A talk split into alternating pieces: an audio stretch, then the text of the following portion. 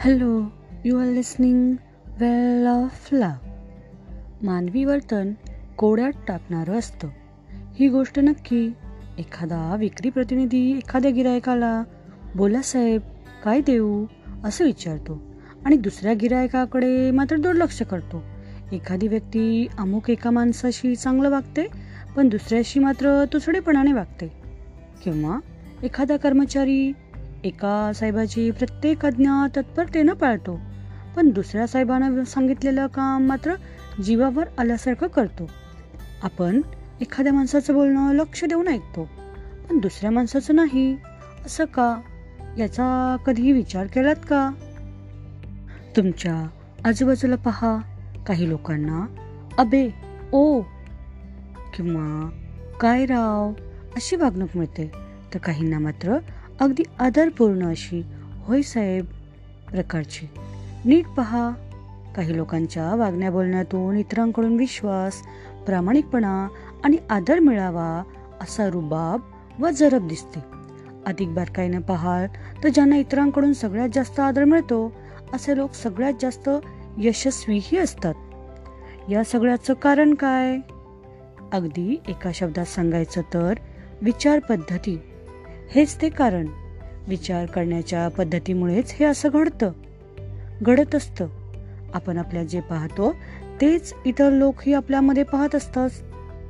आपल्याला जशी वागणूक मिळायला हवी असं आपल्या स्वतःला वाटतं तशीच ती आपल्याला मिळते. स्वतःच्या खऱ्या पात्रतेचा विपरीत ज्या व्यक्तीला आपल्यात काहीतरी कमी आहे असं वाटतं तो कमीच पडतो. याचं कारण म्हणजे विचार. कृतीला नियंत्रित करत असतात. ज्या माणसाला आपण गौण आहोत अशी हीनत्वाची भावना असते तो वागतोही तसाच. वरकरणी त्यानं कुठल्याही प्रकारचा आव्हानला तरी मूळ भावना मात्र फार काळ लपून राहत नाही. आपण महत्त्वाचे नाही असं वाटणारा माणूस महत्त्वाचा नसतोच. दुसऱ्या बाजूला आपण या कामासाठी लायक आहोत असं वाटणारा माणूस त्या कामाला खरोखर लायक ठरतो. महत्त्वाचे असण्यासाठी आपण महत्त्वाचे आहोत असं आपल्याला वाटायला हवं. मनापासून वाटायला हवं. मग इतरांनाही तसंच वाटेल. तुम्ही कसा विचार करता यावरून तुमचं वर्तन ठरत असतं. तद्वतच तुम्ही कसे वागता यावरून इतर लोक तुमच्याशी कसे वागतात हे ठरत असतं. हे यामागचं सूत्र आहे तर्कशास्त्र आहे. तुम्ही यशस्वीतेच्या व्यक्तिगत कार्यक्रमामधल्या इतर टप्प्याप्रमाणे इतरांचा आदर मिळवणं हा टप्पा देखील मूलत अगदी सोपा आहे. इतरांचा आदर मिळवण्यासाठी तुम्ही आदरास पात्र आहात असं आधी तुम्हाला स्वतःला वाटलं पाहिजे. आणि स्वतःबद्दल तुम्हाला जेवढा अधिक आदर असेल तेवढाच आदर इतर लोकही तुम्हाला देतील. ह्या तत्वाची चाचणी घेऊन पहा. झोपडपट्टीत राहणाऱ्या माणसाबद्दल तुम्हाला आदर वाटतो का? अर्थातच नाही.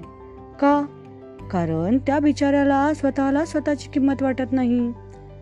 आपण जे काही करत असतो त्यामधून आपला आत्मसन्मान डोकावत असतो. आता आपला आत्मसन्मान वाढवण्याच्या आणि त्यायोगे इतराकडूनही अधिक आदर मिळवण्याच्या काही विशिष्ट मार्गावर लक्ष देऊया. महत्त्वाचे दिसा. त्यानं आपण महत्त्वाचे आहोत असं वाटायला असा विचार करायला मदत मिळते. तुमचं व्यक्तिमत्व बोलकं असतं हे लक्षात ठेवा. ते तुमच्याबद्दल चांगलंच बोलेल याची काळजी घ्या. तुम्हाला ज्या प्रकारची व्यक्तिभाव असं वाटत असेल तसेच तुम्ही दिसत आहात याची खात्री करून घेऊनच घराबाहेर पडा. आपल्या वेशभूषेचा आपल्या विचारांवर कसा प्रभाव पडतो याचं हे एक उत्तम उदाहरण आहे.